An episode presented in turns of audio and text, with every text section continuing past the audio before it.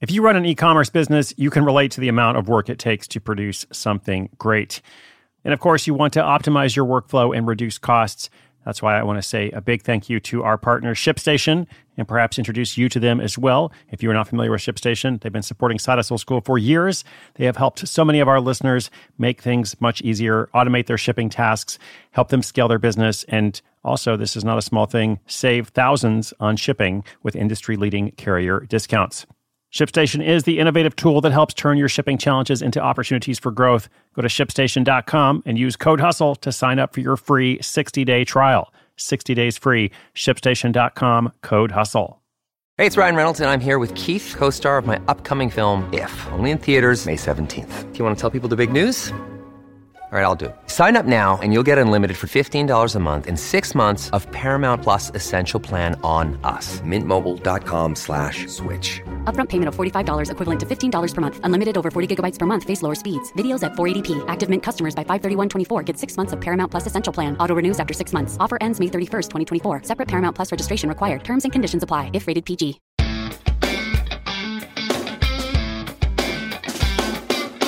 So many industries have been impacted over the past year, uh, year plus now, we could say, because of, well, of course, COVID 19 uh, and everything associated with it, right? It's not just the virus, it's all of the cascading effects. Uh, one of those industries is the fitness industry, right? Like fitness industry has changed and had to change, you know, been forced to change in lots and lots of ways.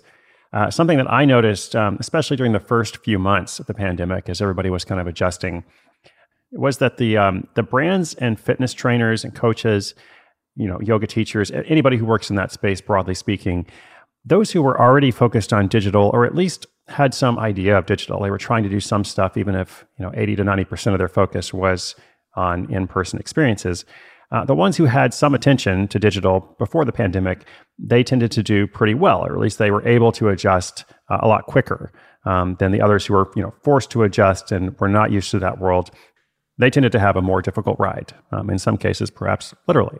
Um, so today's listener wants to know what we can learn from the winners, um, especially companies like Peloton and Mirror. Now, those are very large companies with lots and lots of money, you know, millions of users, millions and millions of dollars, probably billions of dollars or close to it at this point. But still, you know, what are the lessons for those of us who don't have, you know, all that money in venture capital? What can we learn from Peloton, uh, et cetera? How might we be able to apply some of those values or perhaps, you know, a best practice or a lesson learned Anyway, you'll hear the detailed question from our listener. Uh, so we'll talk about it in this episode. What can we learn from companies like Peloton? When you need mealtime inspiration, it's worth shopping Kroger, where you'll find over 30,000 mouth-watering choices that excite your inner foodie. And no matter what tasty choice you make, you'll enjoy our everyday low prices, plus extra ways to save, like digital coupons worth over $600 each week. You can also save up to $1 off per gallon at the pump with fuel points. More savings and more inspiring flavors make shopping Kroger worth it every time. Kroger, fresh for everyone. Fuel restrictions apply.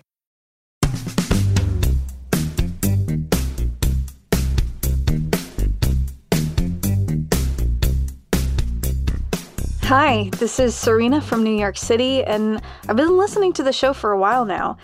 Thanks for all that helpful content and advice. Over the past year, we've seen fitness brands like Peloton and Mirror really take off.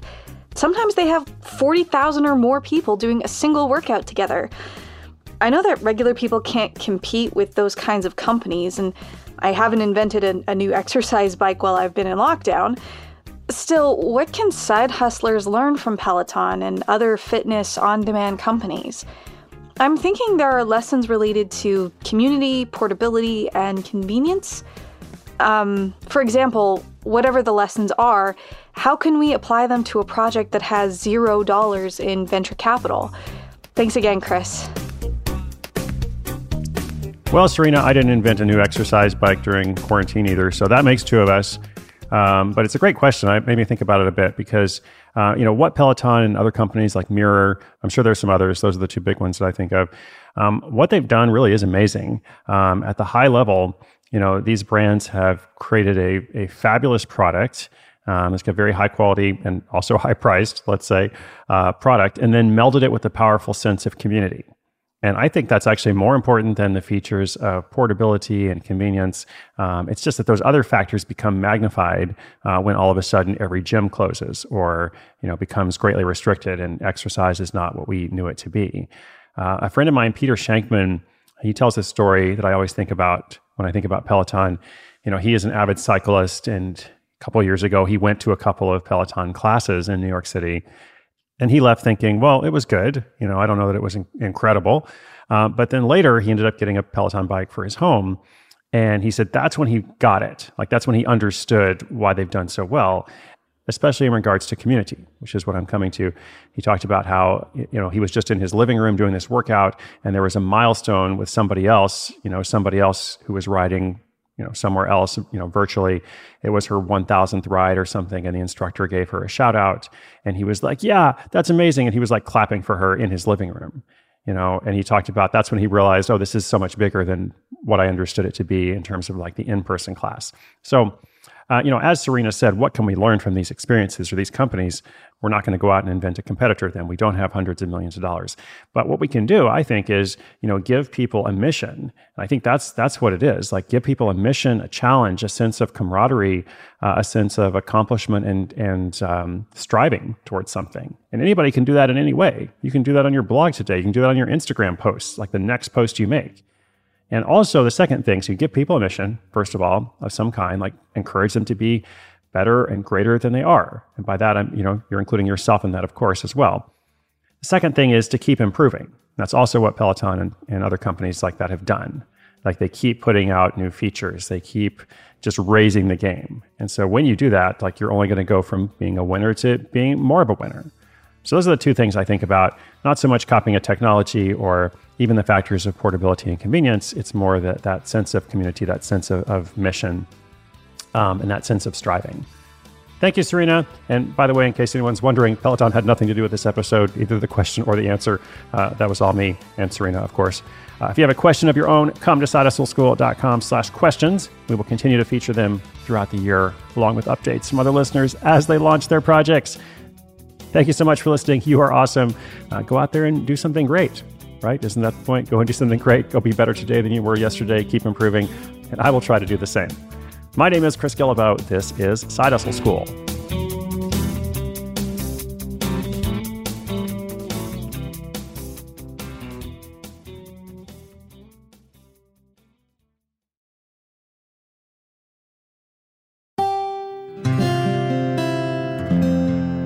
From the Onward Project.